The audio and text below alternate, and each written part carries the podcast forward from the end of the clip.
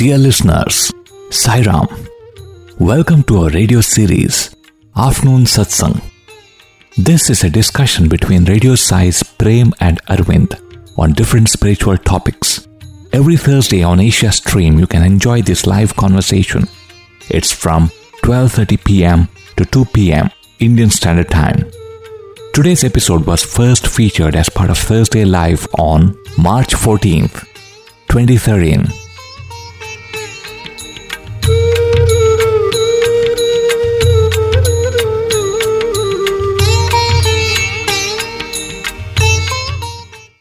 Sairam, dear listeners, and welcome to another segment of Afternoon Satsang, being broadcast from God's own radio channel, Radio Sai Global Harmony, from our studios at Prashanti Nilayam. I'm Arvind from Team Radio Sai, and along with me is Prem from Team Radio Sai, as always, joining us in this satsang. First and foremost, I would like to offer my most humble pranams at the lotus feet of our beloved Bhagwan, who is very much a part of this satsang. And then, Sairam Prem. Sairam Arvind and Sairam to all listeners from all across the globe.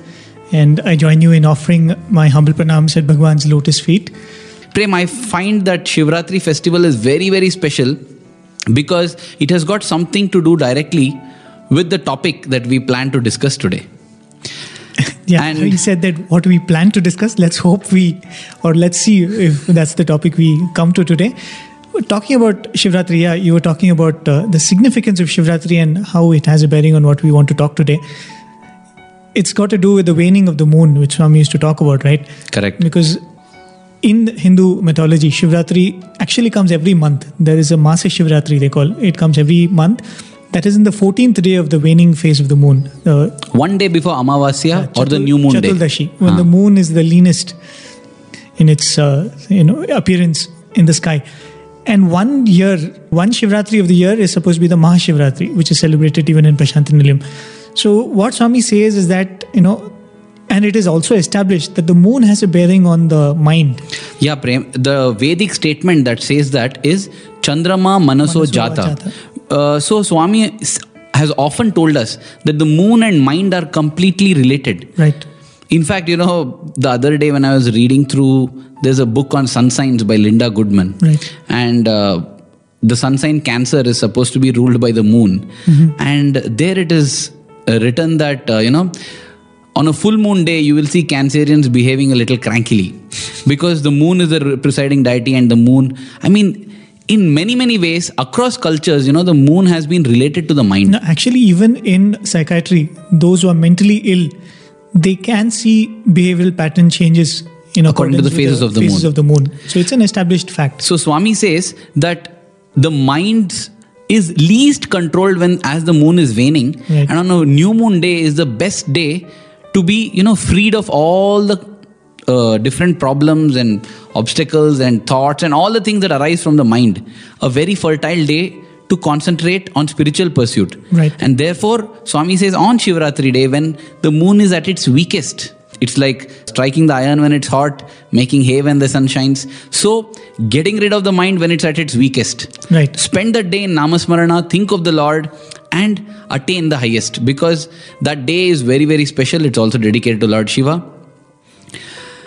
Now, this mind going into nothingness is something very special with regard to today's topic. But I think, Prem, before we introduce what is our topic today, since uh, we have got our notes here, we are able to compare and see how it is flowing with the last three satsangs. Maybe you should briefly summarize what we have done for the last few weeks, what we have discussed, and what uh, what has arisen, so that we can lead on to today's topic. Exactly. I mean, it's been a fascinating journey to say the least. I think we started off on Feb 14th, like how we mentioned it last week, also. I mean, uh, a couple of weeks back, also. That started with the discussion on love. And that has led That was something like a Valentine's Day special. Right. But you know, even we have come to see that love is such a deep topic, and uh, we so flimsily use that word.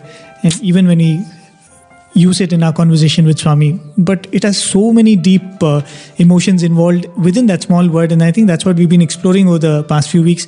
So we started off by talking about what is love and what are the various aspects and features of love, and then the satsang following that we spoke of that episode which we mentioned before. You know the how can God be compassionate when there's so when much there's so suffering. much of suffering in the world? And there, where we said, how can we say God has love when we see suffering and pain? And that was the topic we discussed. Then we went on to say that when we say we love Swami, do we really love Swami or do we really love what Swami is there to give? You know, in the sense of what Swami gives materially, in the sense of what Swami gives in the form of protection, in the form of uh, cure for your illness or uh, alleviation of your pain, whatever. So whether we love Swami or we love what Swami gives. And after that, you know, we moved on to discussing whether when we say we love Swami and not what Swami gives, is that a one time decision to make? Is it a one time event, one time affair? Or how does it figure when it's put on a balance along with other things? You know, it's easy to say, I choose God. But when it comes to do you choose God or do you choose something else that is dear to you? When it's put in a balance, in isolation, it's easy to choose God. But when it's put in a balance against something else that is very dear to us, then what do we do? Those are the maybe moral dilemmas that come up, ethical dilemmas or other dilemmas of choosing between two things that we love. So at that time, do we choose God? Right. Which brings us to a point whether choosing God is it a one time event or is it a lifelong commitment? yeah not only a lifelong commitment it's also a lifelong struggle Hmm. you know because it is easy to say so many times somebody would come and ask what do you want and i think we all have been trained to give the answer that swami we want only you Hmm. and somewhere in the heart it's there it's not like it's a completely an empty statement but to stick to that statement in every decision in life and in every station in life i think it's an effort which is an ongoing process it's not like once done and forgotten Dear listeners, at this point, uh, it's a very interesting way that Prem brought up this. Uh, last week, for ex- uh, not last week, the week before that, when we had our last satsang, for example, I remember giving the example of uh, the choice that Arjuna made when he visited Lord Krishna Just before the before great battle. Mahabharata war. right That was the time Lord Krishna gave the options to Duryodhana and Arjuna. Duryodhana, as we know, you know, is historically considered as the wicked person, and Arjuna is the hero. And so, Lord Krishna says, "Do you want me or my army?" And uh, on one side is Lord Krishna, who's not going to pick up arms in the battle. Right. On the other side is, is his great, massive, brave, and famous Narayani Sena, which is known for its ferocious and, you know, they die in the battle. Either they win or they don't come back home.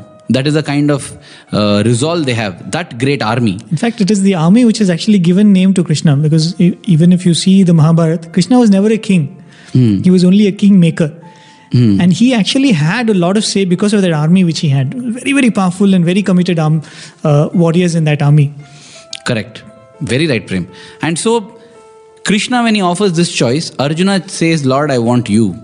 Duryodhana is very happy because he feels, what can one cowherd king, you know, do when he's unarmed? So he's happy with that. And I remember discussing this as an example where you choose God over an apparently powerful and wonderful, majestic, choice. lucrative, worldly choice.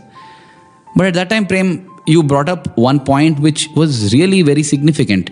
And I feel that you must bring that up, same thing now, because it leads to a very significant point. Right, you know, once when we were discussing this very example and uh, with a couple of friends, this point came up that it is fine that Arjuna made the choice. But here was Krishna making the choice for the Narayani Sena. He was throwing open, you know, all said and done, Narayani Sena were people who were gathered, and that army was built entirely by Krishna. You know, by his presence. They were all, you might not say devotees of Krishna, but they were all people Very who were followers, loyal. yeah, followers of Krishna. They committed their life to Krishna. And, you know, that was their, uh, uh, you know, devotion or whatever to Krishna.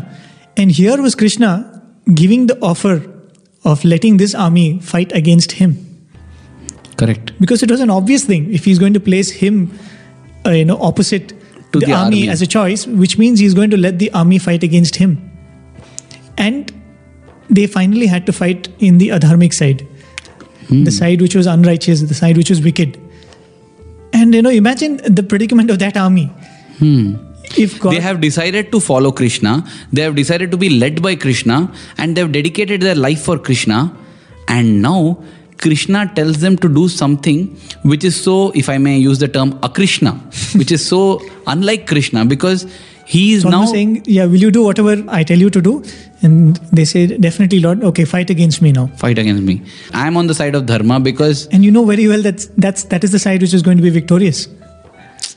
And how many choices to make? I mean, you, you are actually walking into your death, literally, and you are, you know, the very uh, uh, principles which you stood by when you when the army was formed. You're actually going to go against it. That is a very, very poignant question.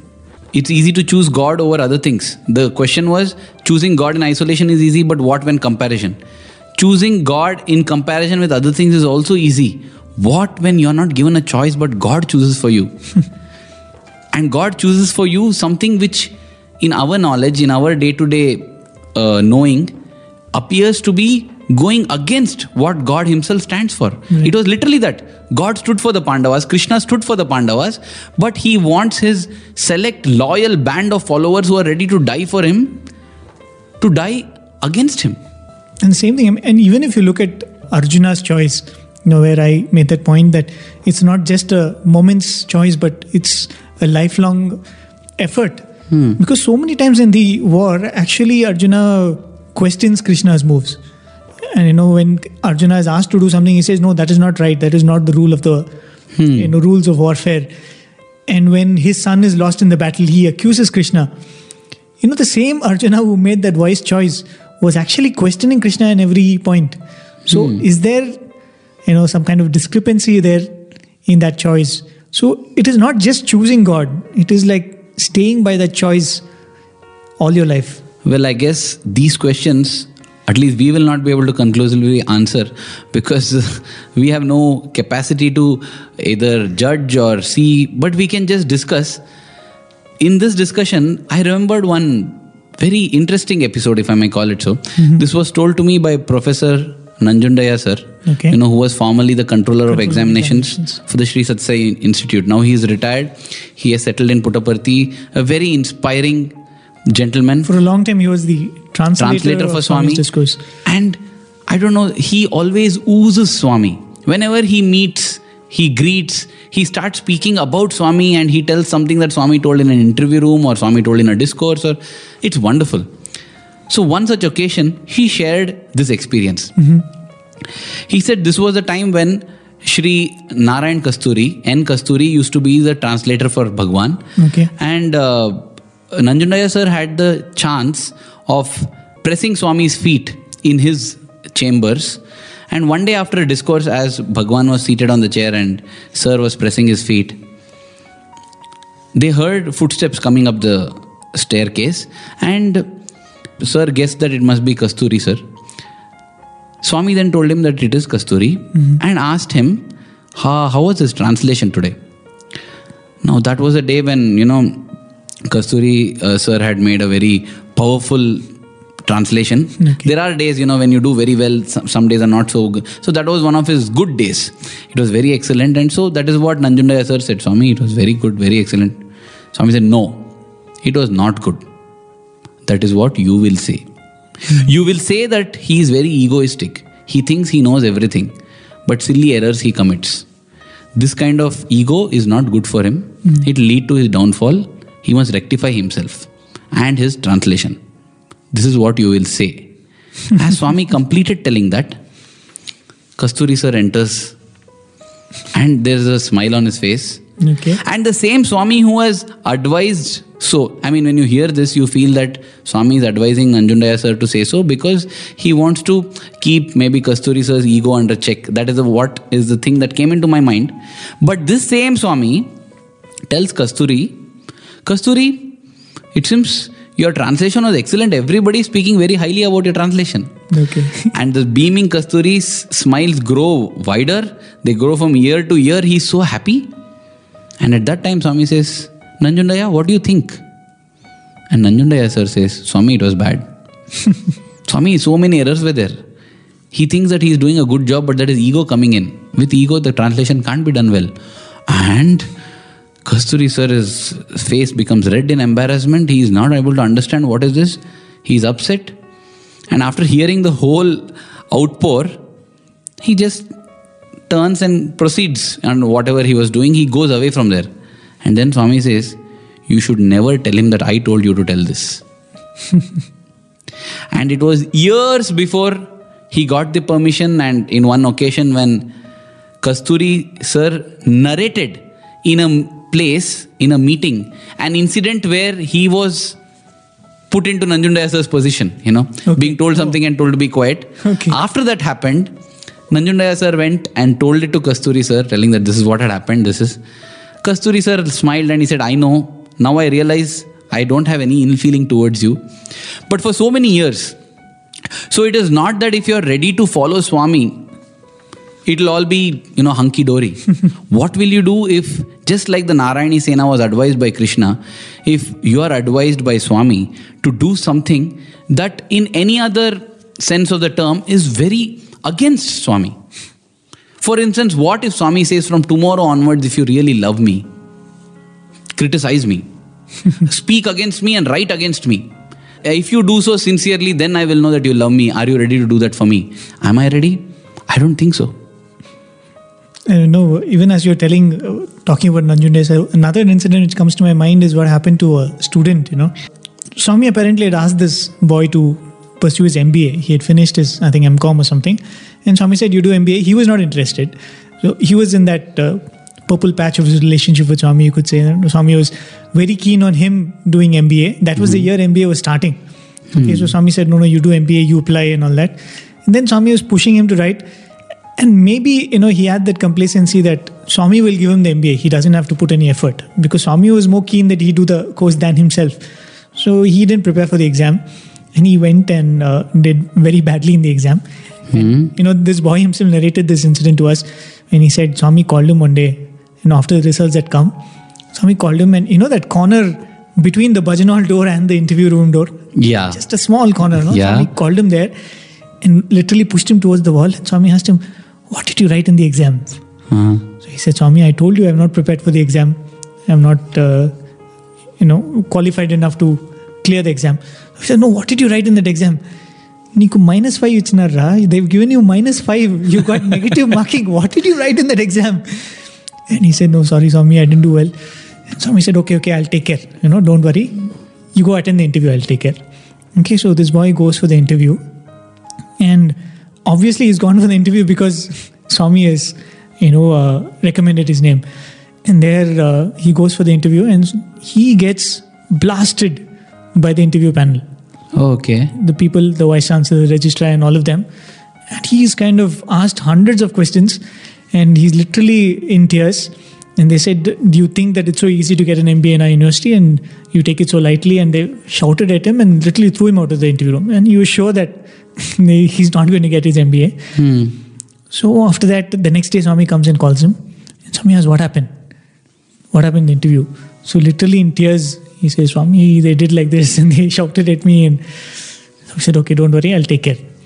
So, and needless to say, that boy gets the seat. Swami gives him the seat.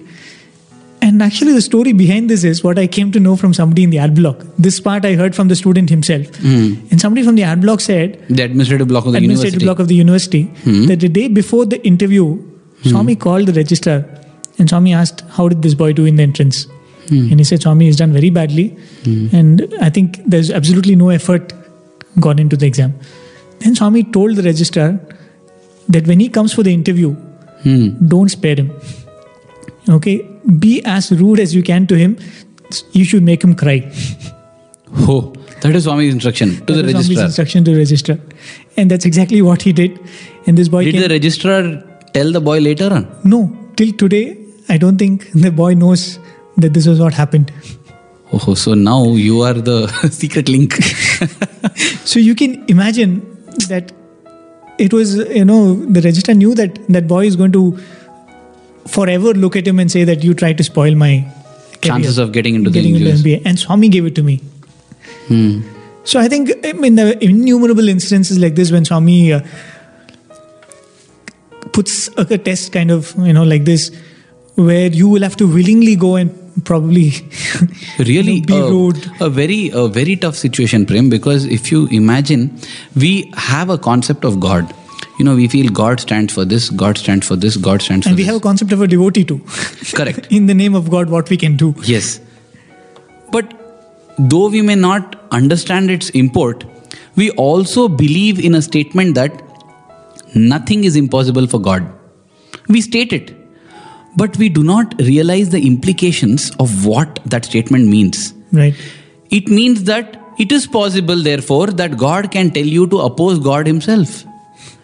Just like Krishna told the Narayani Sena to oppose. And today, when I see the world over, there are some people who criticize Swami who lash out on a persistent and consistent basis. I sometimes wonder have they been divinely instructed to do that?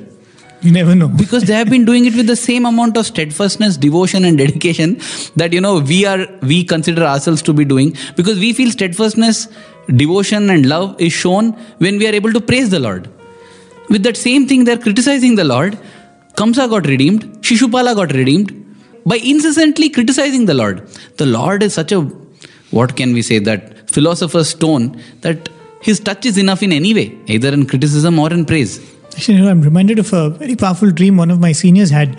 This boy was studying in the US. You know, he was uh, there to do his research, and in the university where he was studying, there was a notice which said that we have a lecture today in the auditorium, a special lecture. And you know what? The topic was against Swami in a university in the US, Huh. and here was somebody going to come and talk that you should not believe in people like Swami. oh god Okay, and it was put on the notice board and it was open to all the students of the university. And there were a set of boys there, uh, like this brother of ours, who were actually very devoted to Swami and they were very upset and offended by, you know, such a meeting being arranged. So they got together and they decided that they'll go and speak to the management and have this thing scrapped. And that night, this boy has a dream. Okay, and the dream is they're seated in the auditorium and he sees this person, this guest lecturer, standing at the uh, podium and speaking against Swami. Okay, and he's sitting there with the rest of the boys and boiling within. He said, you know, how can such a thing happen and how can the university encourage such things? And even as he's these emotions are running through his mind in the dream, the lecture gets over and this person comes down from the stage and walks past the aisle where he was sitting. And even as he was seeing in the dream, he sees that that person turns into Swami hmm. and looks at him and says, Now you understand, and walks away. wow Literally saying that don't do anything. Whatever is happening is my doing. we are so much trained to think that whatever happens, we have to do something. Do something. that the concept of doing nothing, being nothing, seems so passive and negative actually. That I feel is a nice way, you know, it's high time already. We bring in today's topic, which is the three zeros Right. what are these three zeros because again you know i feel it's nice to introduce it through a small episode mr isaac tigrett the founder of hard rock cafe and big time donor for the super specialty hospital in prashant. Right. he faced a cold treatment period all devotees will be aware of The first time he comes, the way he comes is very beautiful. He says that for so many years, hmm. he keeps hearing a voice from within saying that I'm waiting for you, I'm waiting for you, I'm waiting for you. And he goes to many ashrams, meets many holy men, and you know, he never feels that this was the that connection this was the person who was calling me. And when he comes to Swami, the first time he comes, you know, he's he comes to Brindavan. He's, standing, standing in in, the in the black and black black suit. and black with black shades, and in the end of the just leaning on the wall. And Swami comes, parting the crowd, comes straight to him, and Swami says, "I've been waiting for you for long." and materializes vibhuti and gives it to him And he says, "You've finally come. We have a lot of work to do." and he makes a connection instantly and after that for the next decade or so Fifteen years. 15 years swami doesn't even interact with him in any manner and when he was asked you know what did he feel you're given such a rousing welcome and after that for 15 years nothing he said i really did not feel anything because i knew the concept of the three zeros so well dear listeners that is the importance of this concept knowing this concept is so uplifting. It gives us so much more deeper insight and understanding. So, Prem, if I were to ask you on behalf of all our listeners, what is this concept of the three zeros? How will you explain that? I think those three zeros can be any three zeros. I think you can put any three top most important things in your life in that three spots. But uh, just generalizing them and giving the general three zeros, let me re narrate that incident where Swami spoke about those three zeros. Yes. When a devotee very casually told Swami, I think it was during darshan and Swami was walking by, mm-hmm. and uh, Swami had a conversation with her. And at the end of that, she just said, Swami, I only pray for your grace. And Swami, who had already started walking, stopped, turned back, came to her and said, What did you ask? And uh, she just said, I didn't ask anything wrong. I said, Swami, give me your grace. I just want your grace. Swami said, Do you know what it is to get my grace? And Swami said, Are you prepared to go through the three zeros? If you are ready to go through the three zeros, at the end of it, you'll get my grace. And then Swami said, The first zero is the zero of wealth. If you still love me, the second zero is the zero of relationships and friendships, all your contacts. And the third zero is the zero of fame, your name, fame, self respect. Your self respect. And if you're ready to go through these three zeros, then you will get me and my grace. Which means if tomorrow your wealth becomes zero, and at that time, if you say, Swami, I don't want wealth, I want you. And then comes the next zero where your relationships, your friendships come to naught when they become zero and you say, Swami, I don't care for them, I want you. And then your own self respect, the thing that everyone holds most dear to them, their own concept of themselves, that itself. What com- others think you are, which is so important for us. Correct. When that itself comes down to zero. And then you still say, Swami, that is not important. I love you. That is when we are ready to receive His grace. We shall discuss more about this on the other side of this short break. And in this break, we play a small song which amplifies this feeling that, Lord, you are everything, everything else is a zero without you.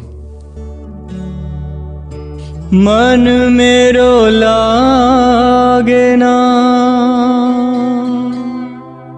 तेरे साई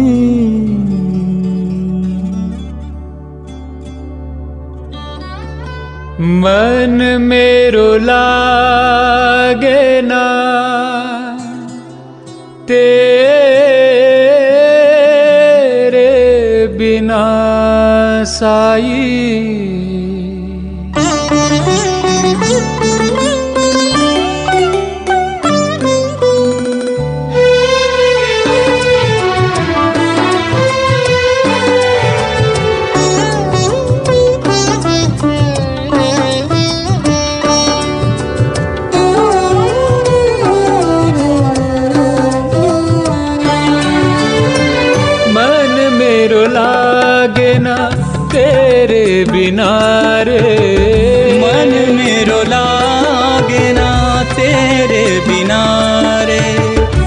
तेरे दर्शन की प्यासी अखिया।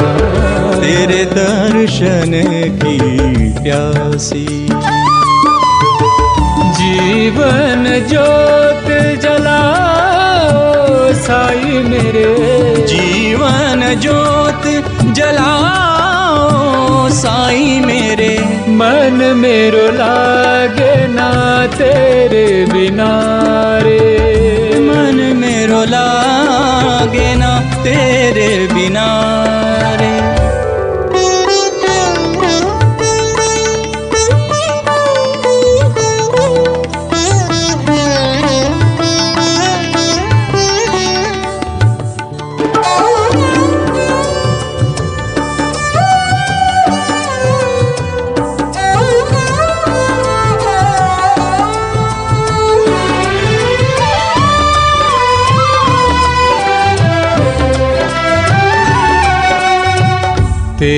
छवि अति सुंदर केश ये है घुंघराले निराले। तेरी छवि अति सुंदर केश ये है घुंघराले निराले। नयन कमल मन मोहक मादक रंजित है अधरा रे तेरी छवि अति सुंदर केश ये है घुंघराले निराले। इस छवि को हम मन में भर कर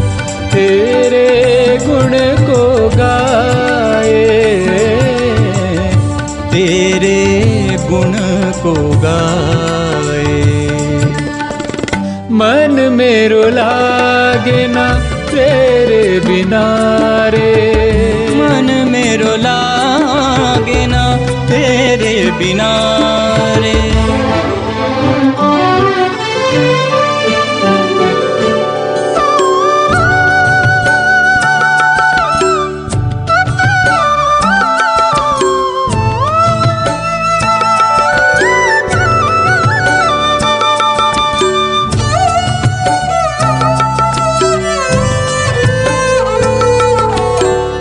तेरे बिना जग माया काए बंधन टूट न पाए Yes, Arvind. So let's continue in our discussion about this uh, three zeros.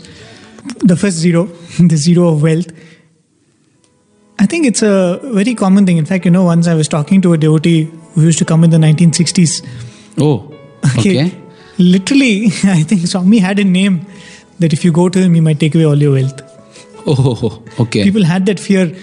And you know, if you look at it that way, most of these Swamijis, um, uh, no, no disrespect meant to anybody, the thing, their uh, USP, the unique selling proposition or whatever, you know, is that they will alleviate all your pain.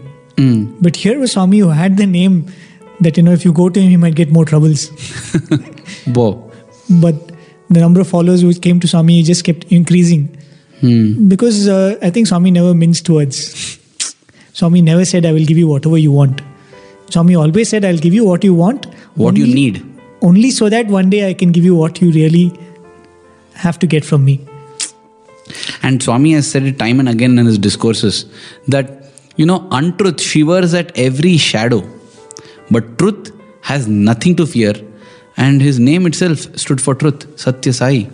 So he did not mince words, as you said. And in spite of that, you know, in spite of that, it has happened. It has happened. You know, when I was just thinking about this, when you see the world over, you know, there have been occasions where people don't like a leader they have even thrown a boot at him you know they have stood up and shouted and spoken against him when he or she is walking out of some place there are people surrounding him and talking against him. I used to think that if there is so much opposition actually for swami as such not a single occasion where somebody has stood up and told swami you're a cheat. Swami you're this. Swami never. And swami used to walk unarmed with nobody amidst the huge crowds. As we discussed during you know they came they saw they got conquered when we discussed during that they came they saw he conquered. Even people who came with objectives to so called bash up or malign swami once they saw swami they were just won over. And it is not because of his physical beauty. It is not because of his charming voice or anything. It is because of something something magical that the heart only the heart understands. Because of which his face becomes beautiful. His voice becomes melodious. Everything about him becomes beautiful. Adharam madhuram nayanam madhuram vadanam madhuram hasitam madhuram. As the madhurashtakam says for lord krishna i feel that is the thing about avatars. Krishna is dark. And yet everybody glorifies his beauty because there is something magical. There's that inner beauty because of which every aspect everything about them becomes beautiful. And i think i've taken off a digression. No, and actually, though it is a digression, it's leading to what a story I would like to narrate. You know, talking of the three zeros, how Swami would put devotees through the zero of wealth. okay It's happened before. It's happened with a couple of devotees, and uh, the devotee I would like to mention here is a person by name Balapatabi. We had the opportunity to interview him. We- He was actually post 90 that time. We sent somebody to Chennai where he was living and had his interview uh, recorded in his house. This person came to Swami in 1945. 1945. Swami was not even in his 20s then. Yeah, Swami was very young, and you can imagine coming to uh, Parthi that year. He was a couple of years older to Swami when he came, and uh, the story goes that you know he he was a very rich businessman. He had jaggery business in a town called Udumalpet in Tamil Nadu. So the only problem he had was he didn't have any children even after ten years of marriage. Okay. Uh, so he comes to know about Swami. He comes to hear that uh, there is one person near Bangalore who is called uh, Satyasai Baba and who's doing all kinds of amazing things. So his brother-in-law tells him that you know maybe he is a person you can try your problem with, you know, because he wanted a child, and uh, he was actually going from one pilgrim center to the other. So his brother-in-law says, "Why don't you come and see Swami?" Because his brother-in-law had seen Swami, and the moment he had seen, he had become a devotee of Swami. So he was getting more and more people to Swami. Hmm. So it so happened that a, a bus of about forty people I'm sorry for interrupting, but isn't that a common thing that happens? We come and once we are bowled over, oh God, we I want to make the whole world into devotees because I feel it is such a beneficial thing. right the joy which we experience we want everybody else to experience Yeah, so I can. that's what happened you know so he convinced his sister she was balapatabi's wife she was enamored even by hearing about swami so mm-hmm. she convinces her husband and very reluctantly he comes he hmm. says you know why do we have to go after these people and, and imagine 60 year old swami was just 16 years old mm-hmm. and uh, he was here was puttaparthi which was like nobody else knew other than maybe people in Bukkapatnam. that was how remote Puttaparthi was. And they come in a bus, about 40 of them come together. And imagine those days, if there was a retinue like this coming, Swami would be at the gate to receive the group of devotees coming. Hmm. And each devotee would come and garland Swami and take Swami's Pad Namaskar, and Swami would call them inside. So this bus of 40 people, each one procured a garland, and they land up in Old Mandir. And when they stand in a queue and each one comes and offers a garland and Swami welcomes them. When 16 year old Swami. Okay. A boy. Yeah, a 16 year old Swami. And here Mr. Balapatabi comes with his garland. And yeah, before that, what happens is the moment he sees Swami as he alights from the bus, he loses his heart to Swami, who is so beautiful and something, as you said, you know, something magical about his presence. It's how not, many? It's not just the look. Yes, Prem. How many we have seen? You know. Uh, yes, Prem. I think that is that. The answer is that Prem. The prema that he embodies. They people just come and you know, if I can use the word, shamelessly, without any inhibitions, pledge their heart to him. Right. And that's exactly what happened to Mr. Balapatabi. The moment he saw Swami, he was drawn to Swami. And when he goes to Swami to garland him, Swami says, I don't want your garland. Hmm. He says, You didn't want to come here? Then I don't want your garland. Like a little child. know, Pouting child. who's hurt by uh, your act. You know? He said, I don't want your garland. You go away. You didn't want to come here. So Balapatabi says he was so hurt by it. You know, he goes behind the building and starts crying. You know, here was a 30 odd year old businessman who didn't want to come here and was so childlike in his tears when he was uh, not accepted. And the thing happens that later Swami calls him hmm. and puts an arm around his shoulder and says, Don't cry, don't worry. I just wanted to show you that I know everything. I know what is running in your mind. Hmm. But nobody is, you know, unwelcome in my mandir. And embraces him. And Swami tells him a very beautiful thing after that. Swami says, See, now 40 of you have come, right? All these people will leave me. All hmm. these people will not have constant faith in me. Only you and your wife will stay. Oh. And he's surprised. He said, I'm the only non devotee in this group, and my wife may be a neutral person. But here, Swami is saying that all of them will leave. They will not be able to stand my test. Only you and your wife will stay. And okay, and this is what happens. And later in the evening, that same day, Swami calls Balapatabi and takes him for a walk, all alone. Okay, and takes him into the darkness. And Swami materializes, uh, I think, a chain or what do you call that? Uh, kind of a twine which they tie around so that no evil comes to you. Okay. kind of, uh, Where they tie around the waist yeah, or the wrist? The wrist. Okay, huh. Okay, I think something like that. Swami materializes for him and ties it, and Swami holds his hand, and as though Swami is giving a promise, Swami says, "Whatever happens, I will not let go of you. I will always be there for you. I will What always be there blessed for you." What a blessed soul. At one side, Balapatabi is really moved by this gesture of Swami. Literally, Swami is giving a promise. Swami is putting his palm in his palm and saying that, "I will not leave you. I will not leave you." Okay, and whatever happens to you, I'll not leave you. And the other side, he was wondering, what is going to happen to me? I'm a, I have a flourishing business and I'm doing pretty well. The only hmm. uh, problem is I don't have a child. Hmm. But there is nothing impending for Swami to give me a promise like hmm. what he's giving me now. Yeah. So he was confounded a bit, but you know he was so happy to receive this benediction from Swami. And needless to say, that's what happened. Slowly, his business, for no reason, started ge- getting a downturn. He started losing money. He started losing in his business. And you know, It's you- not that he gave money to Swami. right. No, no. It's not like Swami snatched away his money or anything. It's just that his business, you know, it never appeared like it was going to happen. All of a sudden, it, his business started collapsing. He had a lot of debts. And, you know, there's one very interesting incident. He says that he decides to run away from the country Hmm, For? because he's not able to manage the problems he's having. So he decides to uh, board a ship and go away to Malaysia or somewhere. And he says that he's not told anybody. And he decides he'll write back to his wife later saying that I'm in Malaysia after he's well settled. Hmm. So this is his idea. So from his town, he goes to Chennai. He stays in one of his customers' house. And from there, he goes to this dock, you know, the harbor to take to board the ship. So he takes 200 rupees with him to buy the ticket. And when he goes there, somebody picks his pocket. He hmm. loses the money. So he says, okay, I'll go back and I'll maybe borrow some money from this, uh, my host, and I'll try again. When he comes back to the house, there is a letter for him addressed to that person. Okay. Okay. Why? And he says, You have a letter. And he's surprised. He said, A letter for me here. No, nobody knows I'm here. The moment he sees the envelope and he sees that handwriting, he realizes it's Swami Hmm, because wow. it's in Swami's handwriting. And, you know, he's not able to read the letter. There's tears in his eyes. He opens the letter and there Swami has written, Go back to your home. Go back to your home. I will not leave you. I will not leave you. Whatever happens, I'll be with you. And he, you know, he's so uh, overwhelmed by this. He doesn't go home. He actually comes to Parthi. Oh. Okay, he comes running to Parthi. And when he comes to Parthi, Swami doesn't look at him.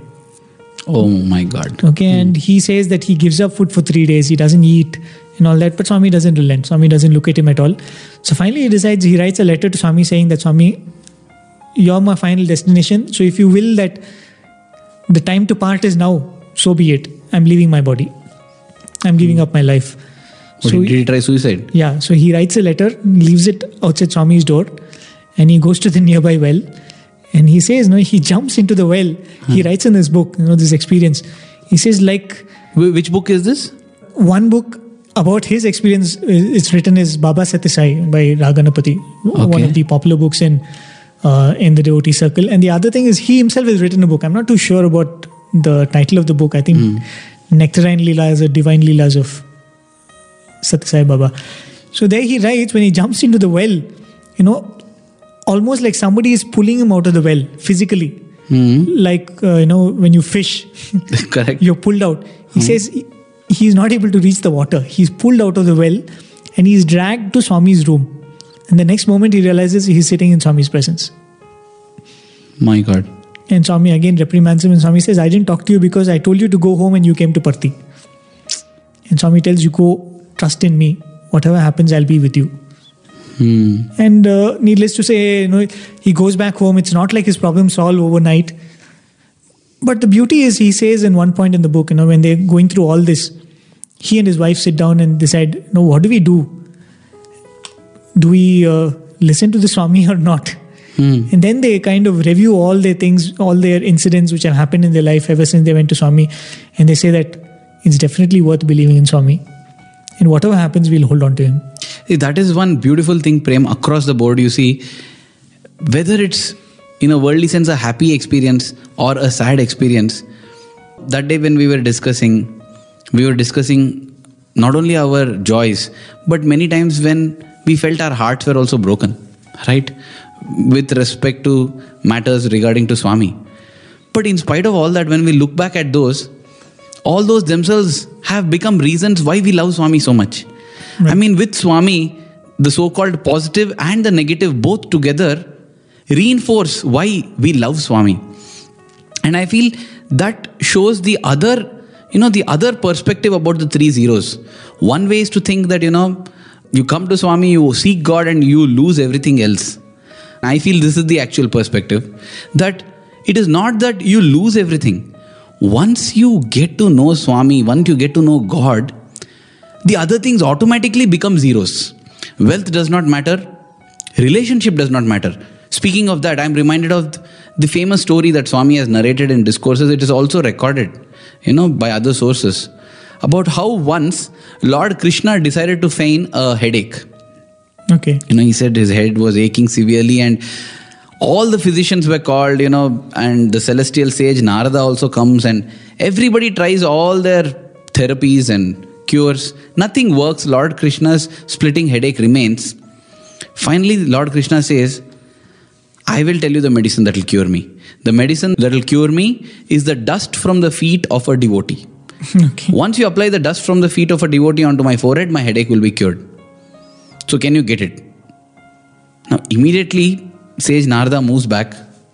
You know, he says, How can I take the dust from my feet and apply it on the forehead of my Lord? What will happen, you know, according to the relationship between the Lord and the devotee? This is sacrilege. So, Narada does not want to do it. So do so many others. They tell Lord Krishna is like our guru. This is like disrespect from a disciple to the guru to take dust from his feet and apply it onto the guru's head. So nobody is ready to go against that relationship. Then Lord Krishna tells Narada, You go to the Gopikas in Vrindavan. And when Narada goes to the Gopikas, without a moment's hesitation, without a moment hesitation, the Gopikas simply lift their feet, dust it off, take the dust and tell, Please give this to our Lord as fast as possible and convey to us the good news that his headache is cured. When it came to that, the Gopikas did not care about what will happen, whether they are committing a sin, whether that will make them, you know, downgrade their evolution. They nothing mattered. Whether their relationship will go, whether they are breaking, nothing mattered. Nothing mattered. They lived for Krishna, and that's all it is needed to be said about their life. Right.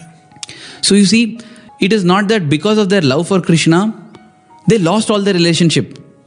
It is not that the Gopikas did not care for their husband, did not bother about anything else because Krishna made them like that. It's not in that negative sense. But having realized the value of the gem that Lord Krishna is, everything else felt like a zero. And that is what Swami tells us in the discourse. You know, he says, everything in the world, everything is zero, zero, zero, zero, zero. They all gain value when the in digit one, which is God, is placed next to them. Place God next to all these zeros, and it each zero seems to add more value. But you remove that one, remove God, add how many ever millions of zeros you want. Nothing, no value. The value remains the same, which is zero. And talking about the Gopikas, you know, there's one beautiful padyam which Swami says. Of course, I can't quote it verbatim. The meaning of which is Swami says that, you know, the uh, mother in laws of these Gopikas, they curse them for mouthfuls of abuses for their behavior. Their husbands draw swords and try to stop them. But the moment they hear the flute, the sound of the flute coming from the Yamuna banks, they leave everything and run over there. They never cared for their fame, they never cared for what people will say. That's how great their devotion was. And uh, talking about the zero of fame, you know, I think as late as in 2001, during a Ramanavami discourse, Swami uh, spoke about Kaikeyi. And I think in that uh, series of discourses, Swami spoke about some very, very little spoken about characters of Ramayana. And one of those characters was Kaikeyi. Swami said, Why did Kaikeyi ask for those three bones? And Swami narrated that a day before that event happened, when she went. Before that, Prem, I think a brief introduction, Yeah, if sure. I I can. I think we uh, Yes. Uh, the Ramayana is an immortal epic where Lord Rama, an avatar of Lord Vishnu, comes down to earth to annihilate the demons and the Rakshasas, mainly Ravana. Right. And Lord Rama uh, has three other brothers who have been begotten from two other mothers. King Dasharatha, who is Rama's father, has three wives Kausalya, Kaikeyi, and Sumitra. Sumitra. And Lord Rama is the eldest, the son of the eldest queen, Kausalya. And Kaikeyi is the second queen, and her son is the second. Right. You know, he is the second prince. And uh, therefore, the story goes that just as Rama is about to be crowned as the king, the crown prince of Ayodhya, Kaikeyi goes to her husband Dasharatha and says that you have promised me two boons anytime that I want in return for the services that I have rendered to you. I now seek my two boons. And then Dasharatha says, Ask whatever you want. The first boon she asks for is instead of Rama, my son Bharata should be made king. Right.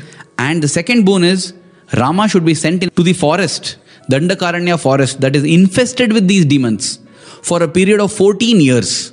These are the two boons. And King Dasharatha is heartbroken.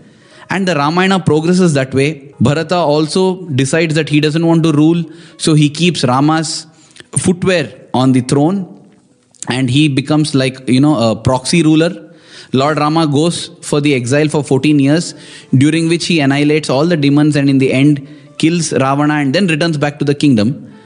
So, in all the traditional Ramayanas, Kaikeyi is painted as the villainess, the villainess who was responsible for this whole Ramayana coming through.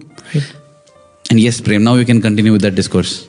Yeah, and in that discourse, no, Swami narrated this very, very revealing incident. Swami says the day before she goes and asks for these two boons, hmm. Rama comes to the presence of Kaikeyi hmm. and kind of lays before her the plans for his entire avataric life. And he says, This is what I've come for. Okay, and he said, I cannot do all this remaining a king of Ayodhya if I become a king. There might be so many other conditions which called for him to take that decision. So Rama says that I have to go to the forest. Hmm. And Rama says, Will you help me? Hmm. So Kaikeyi says that anything for you, Rama, whatever you ask for. So then, And and Swami, I remember he said that Kaikeyi loved Rama much more than his own mother loved him. right, And therefore, Rama goes to Kaikeyi and says, I know your love for me. I know So- only you can do this for me. And he says that these are the two boons you have to ask. You have to ask that I be sent away to the forest.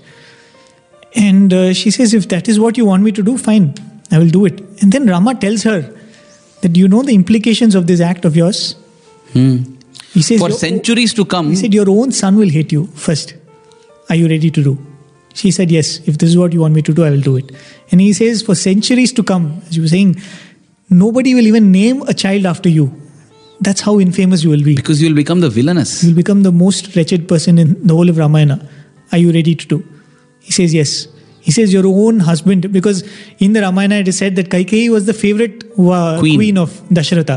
He says, The husband who sees you as his favorite will start hating you. You might even lose him. Are you still ready to do? And she says, If this is the role you want me to play, I'm ready to play. That was her love for the Lord. You know, it is almost thousands of years later Right. You know, that the Lord years? redeems her. The Lord is Kala Enama, Kala Kala Enama, Kala Tita. He's beyond time. But in human years, if we measure it, till Swami revealed it, even I too, today I have such great respect for Kaikeyi. And you know, some people, of course, they say that this is not there in the Ramayana. My answer is listen, Rama knows best. Naturally, Valmiki didn't know. This is some secret that only Rama and Kaikeyi knew. And that is why Sai Rama is revealing it. And these are the subtle things that Swami reveals. And when we talk of it as a third zero, where you know you will fall in the eyes of those who actually love you and respect you and revere you. But even that should not be as important to you as your love for the Lord. And that is the kind of love that Kaikeyi had. So much so that for all the students, for all the devotees, for everybody, this is what is recorded even in the Ramakatha Rasavahini, where uh, No, Ra- not even not- Ramakatha Rasavahini. Not even in the Ramakatha. even when Swami wrote the Ramakatha Rasavahini. When Swami wrote the, yeah, correct. I'm sorry. Thanks for correcting me. It was as late as 2001 that in the discourse that Swami revealed that Kaikeyi is not the greatest villainess, but the greatest devotee who sacrificed everything, including her own self-respect. See, but there is a hint, you know, in the Valmiki Ramayana, if you see, the next day itself, Kaikeyi is there in the entourage, Right. which goes and falls at Rama's feet. Kaikeyi, the mother, the other two mothers don't. But Kaikeyi goes and falls at Rama's feet and says, Rama, please come back. Please come back. You know, this you can see is the devotee in Kaikeyi. I have done it because my Lord wants it to be done. But now, Lord, I want you back. Please come back. Please come back. Lord Rama just smiles and sends her back. If at all, if it was anger, if it was her vile cunningness that made her banish Rama, would she the next day rush and fall at Rama's feet, requesting him and begging him to come back? But you know, that puts into perspective Now, now, Prem, now let us ask ourselves do we seek Swami? When we seek Swami, it is not that we will be given a choice to choose between God and the others. A choice will be made for us. Will we be ready to accept it? Not only accept it, will we be able to cherish it and, you know, be excited about it and live up to it? Wow, that is a real big ask. No wonder it is said that the Lord is constantly in search of a devotee. Because it often seems funny. God all the devotees has only have only one god. You have so many devotees. No. Just as you are in search of your lord the lord too is in search of a devotee. I think that is the the transition that every devotee makes because it is the difference between you having a God to the state of God having you. Because we all come to Swami because we want Him. We want the glorious things which He stands for. But are we ready to give ourselves to Him?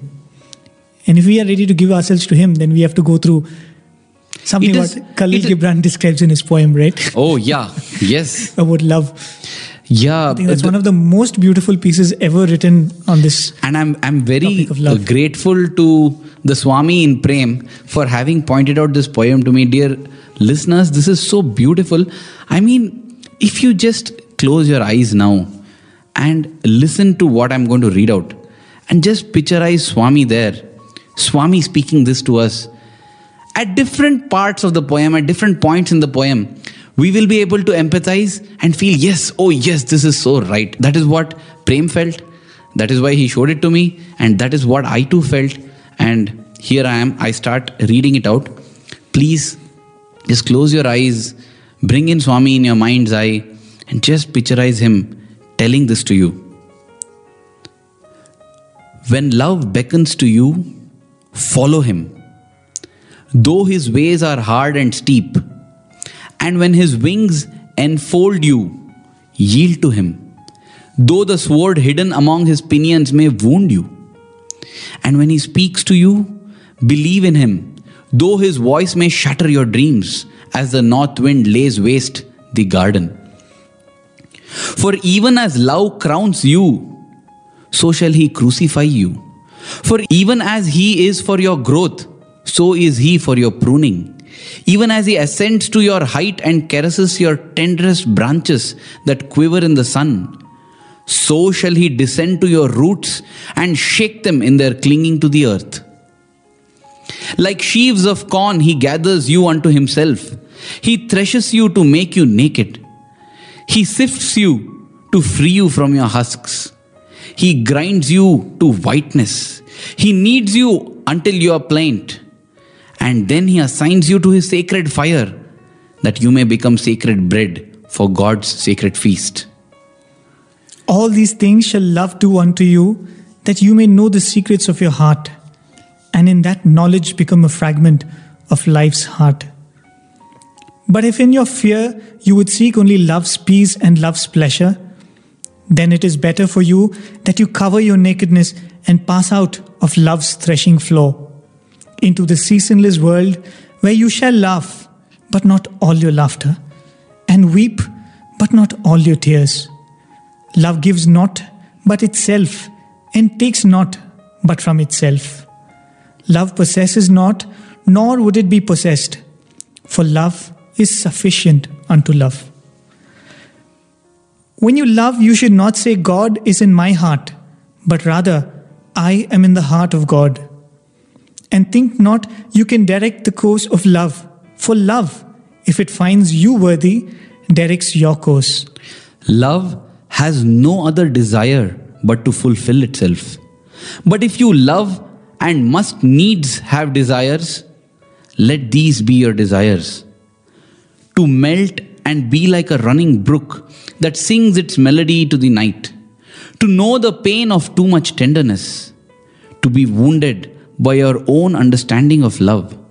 And to bleed willingly and joyfully.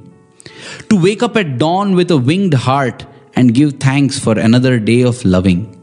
To rest at the noon hour and meditate love's ecstasy. To return home at eventide with gratitude. And then to sleep with a prayer for the beloved in your heart and a song of praise upon your lips. Really beautiful, isn't it, Arvind? And what powerful words. And I think it kind of summarizes all what we wanted to say about love because here, not only the pleasant emotions of love, where, you know, he says that even as he ascends to your heights and caresses your tenderest branches that quiver in the sun, so shall he descend to your roots and shake them in their clinging to the earth.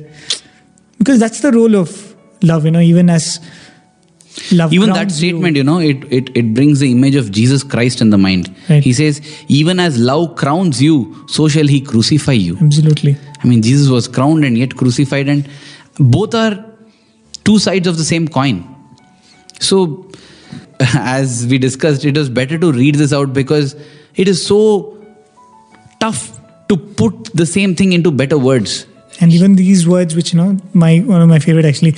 And when his wings enfold you, yield to him. Though the sword hidden among his pinions may wound you, you know that yield to that embrace. But you know there is a sort of pain in that embrace, you know, which might hurt you, but it's good for you.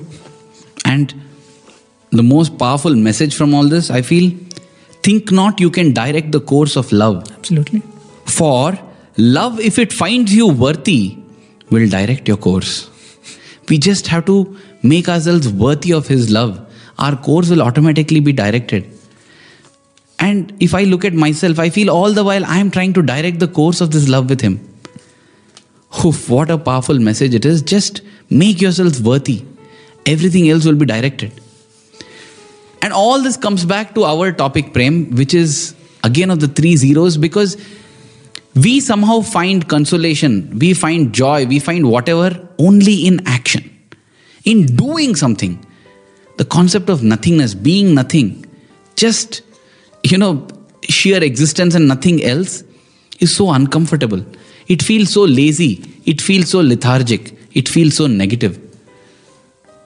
But you know, I remember one discourse just three days back. I think, I think it was on the occasion of Shivratri. It was being played on Radio Sai. In that discourse, Swami so beautifully said it. You know, he said, "If I tell you to close your eyes and close them real tight, shut it, shut them, and then what do you see?" The answer is, we see darkness. And then Swami said, You never say that I don't see anything. You say, I see darkness, I see blackness, I see nothingness. So that means, you know, Swami says that it is not as if there is light and there is the absence of light. There is light, there is dark. There are two sides. These are the two sides that come in the dual world joys and sorrows. It is not as if the lack of joy is sorrow. There is joy, there is sorrow. There is light, there is darkness. They are all two things. And then Swami said, You have a light within that is able to see the light, that is able to see the darkness when you close the eyes. That is the true light. That is the Atma Jyoti. So, just as you know, we take something or anything as a thing, nothing is also a thing. You know, it's just like uh, two sides of the same coin. And in fact, how many times you've heard Swami saying that, you know, putting out his empty hand and saying, asking what is there in this? And when the answer say comes that there is nothing, Swami says that there is everything and there's nothing. And I think we should play that small clip Oh, yes. from a discourse which was delivered, I think, in 1986. Again, it was a Shivratri discourse where Swami was talking about this concept of nothing. A very profound clip. I think we should play that today. Yes.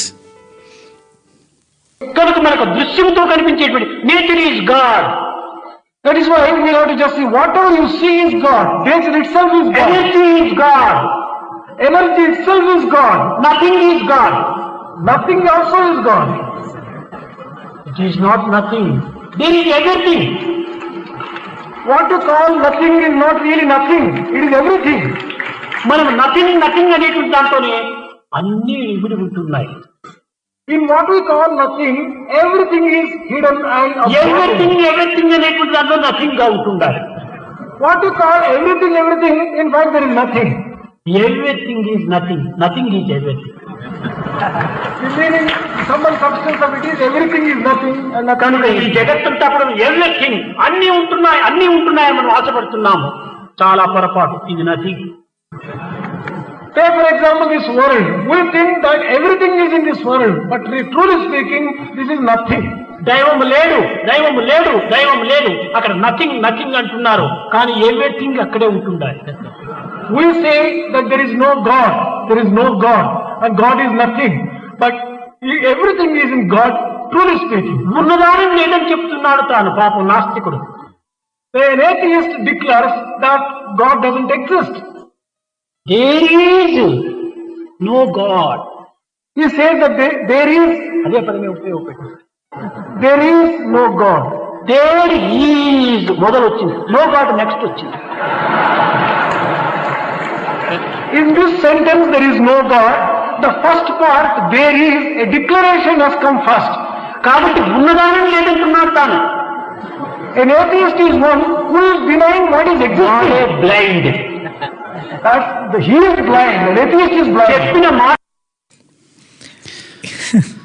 So succinctly put, Prem. And it's so sweet to hear Swami say, nothing is everything, and everything is nothing.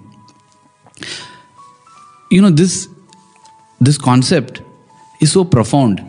I remember reading a short story, you know.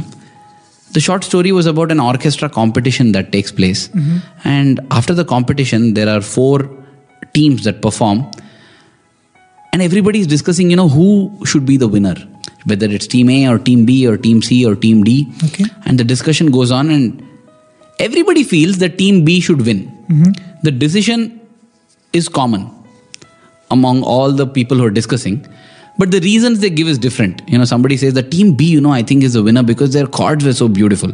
Somebody else says i think team b is the winner because the ragas that they used you know the notes that they used were so rich. Somebody else says, I think Team B is the winner because their music matched the theme so perfectly, and various other reasons. And at that time, there is a person who is considered as the musical icon of that place. Mm-hmm. And as he is walking by, they just go to him. He has also attended this competition, he has just been one among the audience. And so, seeing him, all these four boys who are discussing, they rush up to him and they say, Sir, what do you think? Who do you think is the will be the winner of this competition? He just closes his eyes for a moment and he says, I feel that the winner will be team B. And everybody's so happy because you know their judgment matches the judgment of the icon, the star, the superstar. You know, you feel great and they say, Ah, yes, sir, we knew it, sir, because you know I felt that the chords were so harmonic over there. And the other person says, Yes, yes, because you know the ragas they used, and again all of them says their reasons. Then this icon says, you know, this legend, he says that if it was ragas, then I think team A did a better job of it. If you're talking about the way they blended the chords, I think team D did a better job. If you think about relevance of the theme and the music, I think team C did a better job. But team B will win the prize. Now, you know, they were all shocked because the decision was right, but the reasons for the decision seemed wrong. And then this legend says that Team B wins because of the rich silence between the notes of their piece. And he walks away. And then, you know, the author of the story brings up this point so powerfully that we often think that music is a series of notes.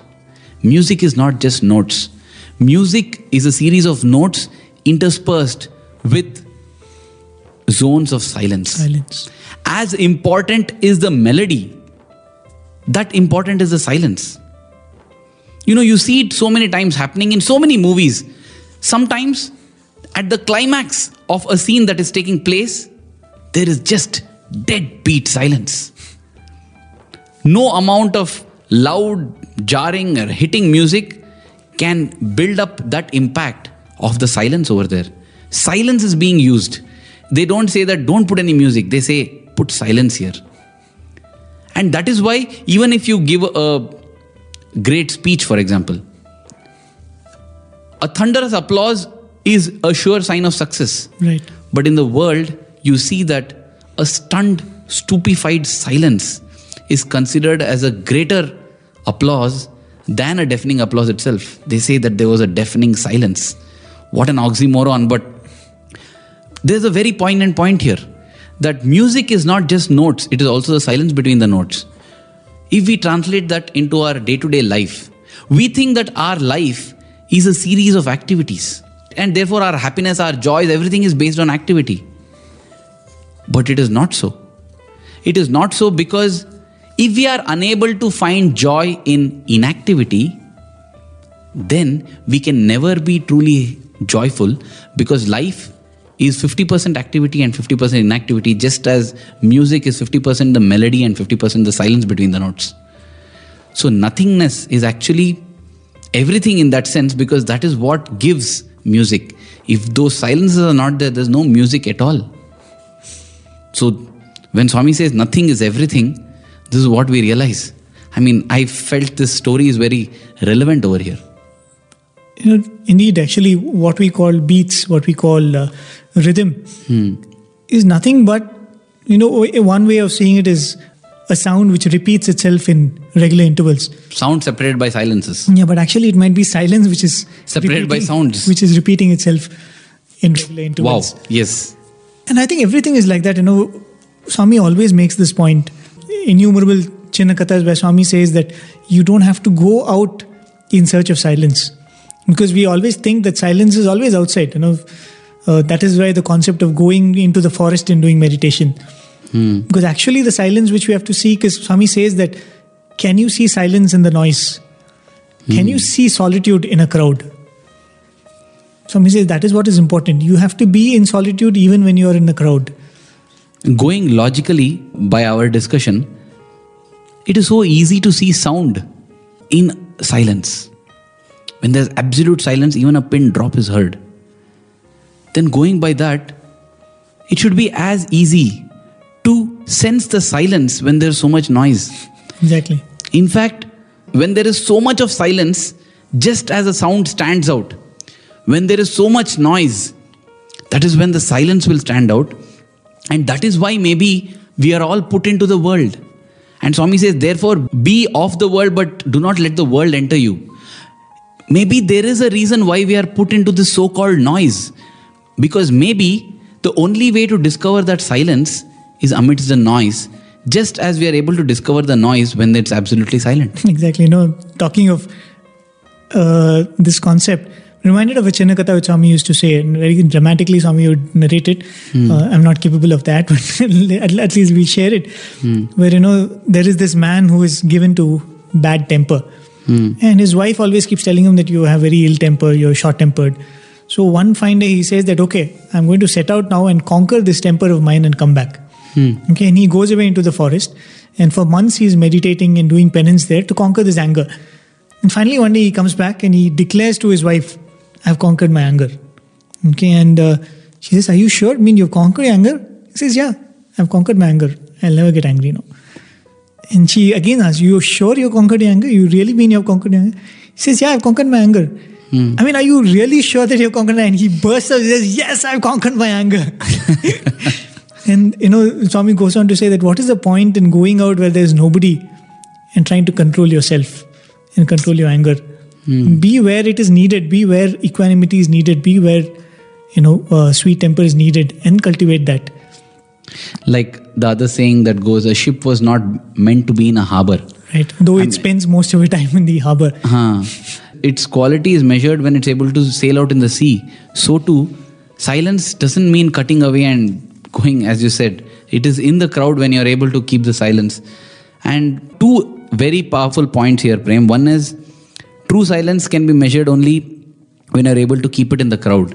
And the second thing, I mean, this, as we had this discussion, as you said, it struck somewhere within me, and that's why I'm so excited about this fact that the reciprocal must hold true if we are able to discover even the slightest sound when there is absolute silence.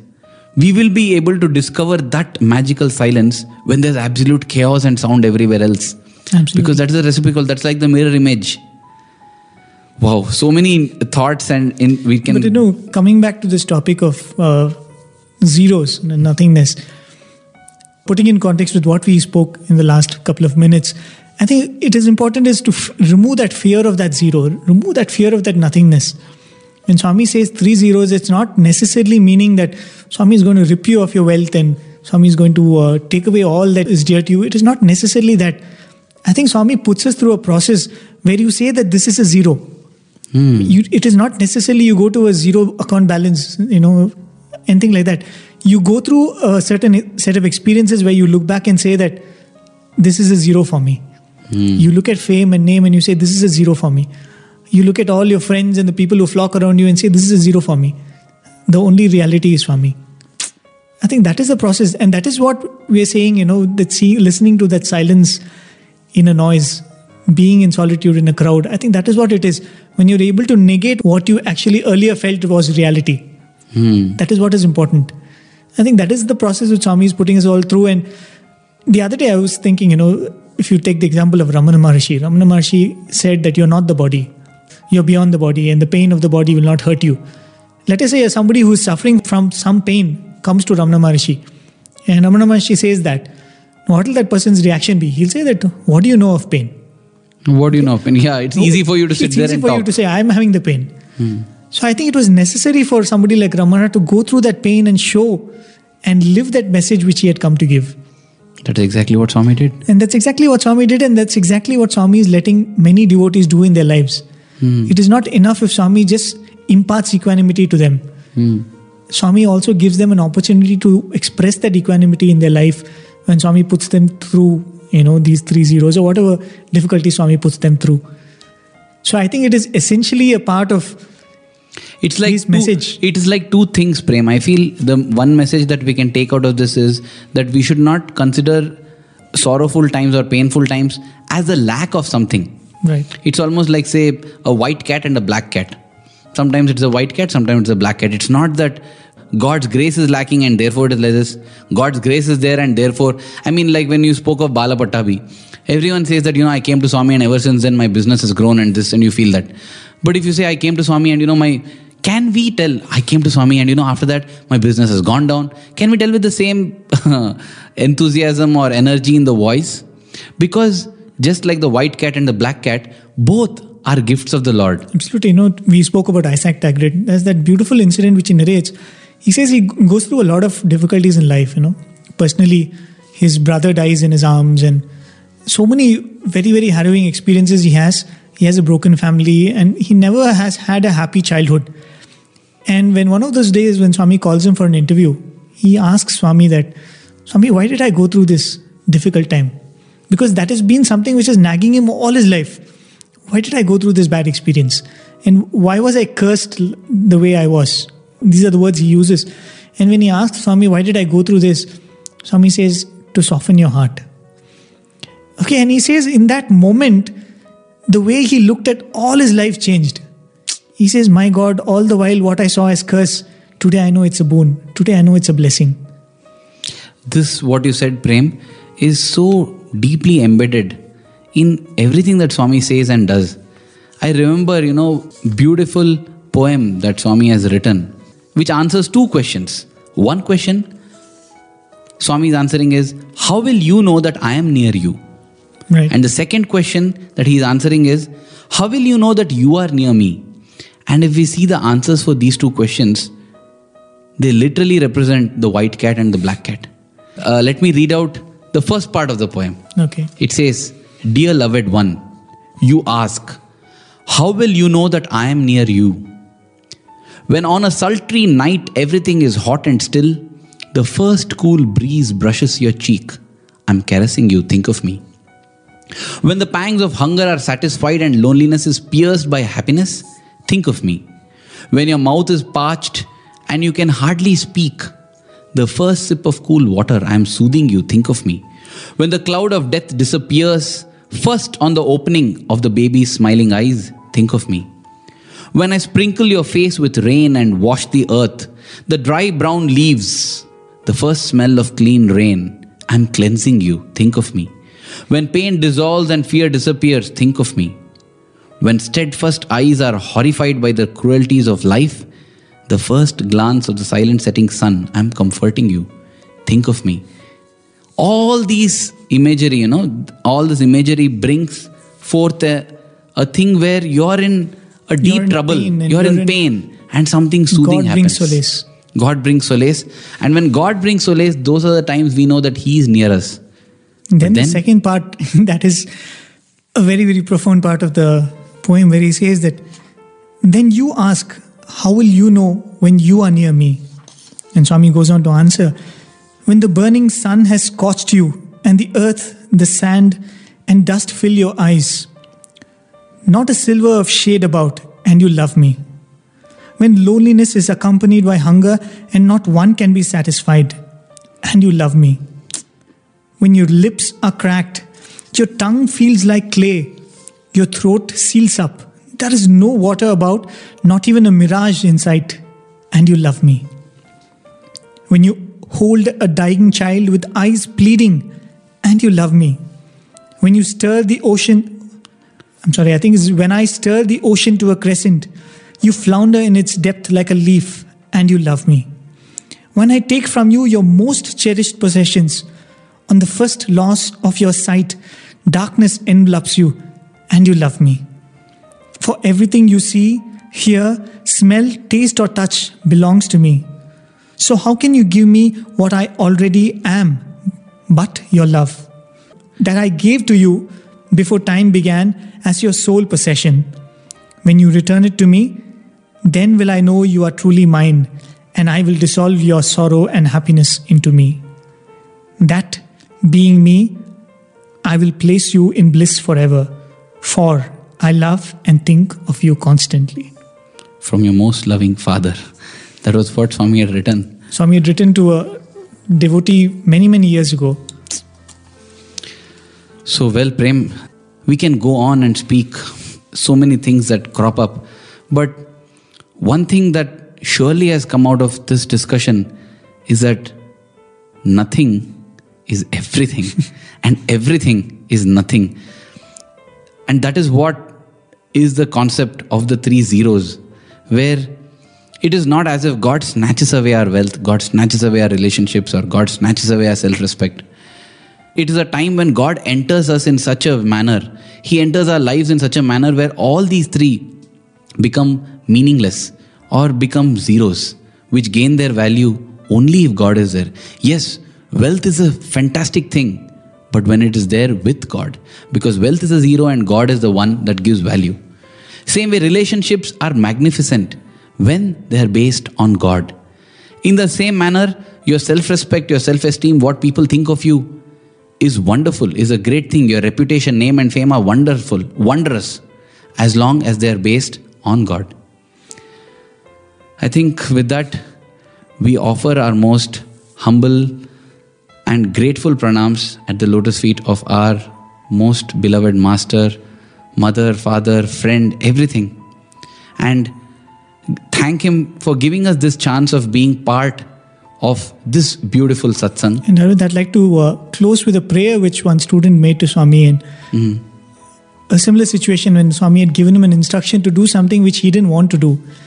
And eventually Swami prevailed and Swami made him do that. At the end of that, this student made this prayer to Swami. I think all of us collectively can make this prayer to Swami. He said, Swami, next time don't ask me to do anything. Hmm. Just make me do it. Let me not have a choice or a will of my own. I think, Swami, don't give us the choice between you and anything else. Let there be no choices. Let you be the one who chooses what is right for us. And And I think that is a beautiful culmination, Prem. It started off with loving God, then to loving God in isolation, then choosing God over everything else. And finally, the culmination is where God chooses, and we don't want that choice also because we want only Swami. thank you, Swami, for this opportunity you've given both of us to be a part of this satsang. And we thank you on behalf of all our listeners who have also been able to be a part of this. we will conclude with one beautiful song. You know, it speaks about the world as a, a chakki. What do you call a chakki? A grindstone, a, grinding millstone, where one stone is joy and one stone is sorrow, and says that the person, Kabir, this is a, a composition of Saint- Saint, Saint Kabir, who says that between the millstones of joy and sorrow, every one of us get crushed. It is not as if sorrow is a bad thing and joy is a good thing. Both are millstones and both are equally responsible for us getting crushed. The only way you can save yourself is to move to the center, center of the millstone where that rod goes in, you know, the turning rod.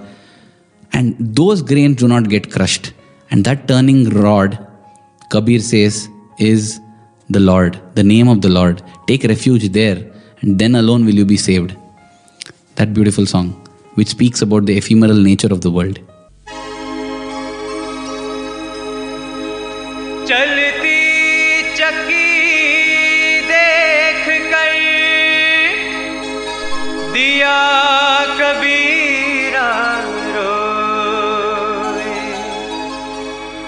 Patan के बीच में साबत बचा को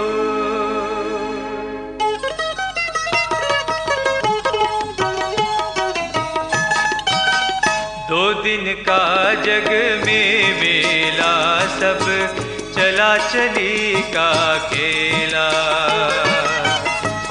दो दिन का जग में मेला सब चला चली का खेला।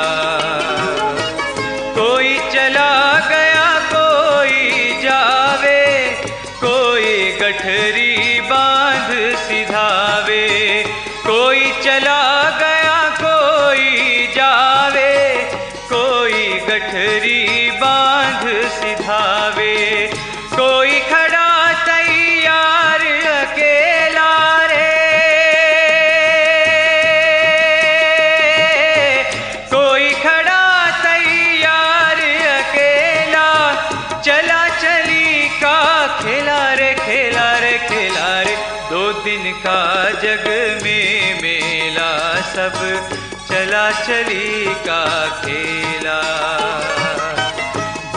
दो दिन का जग में मेला सब चला चली का खेला। मात पिता सुत नारी, भाई, अंत सहायक नाही। मात पिता सुत नारी, भाई, अंत सहायक नाही।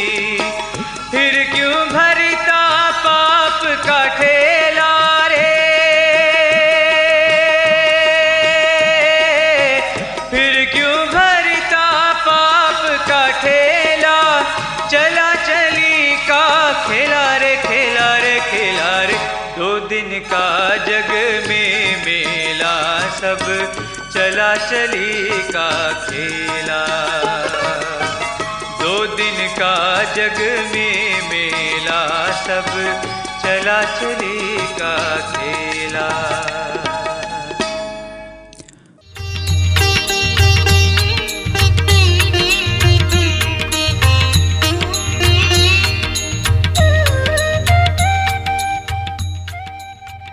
Sai Ram. You just heard an episode of our radio series, Afternoon Satsang.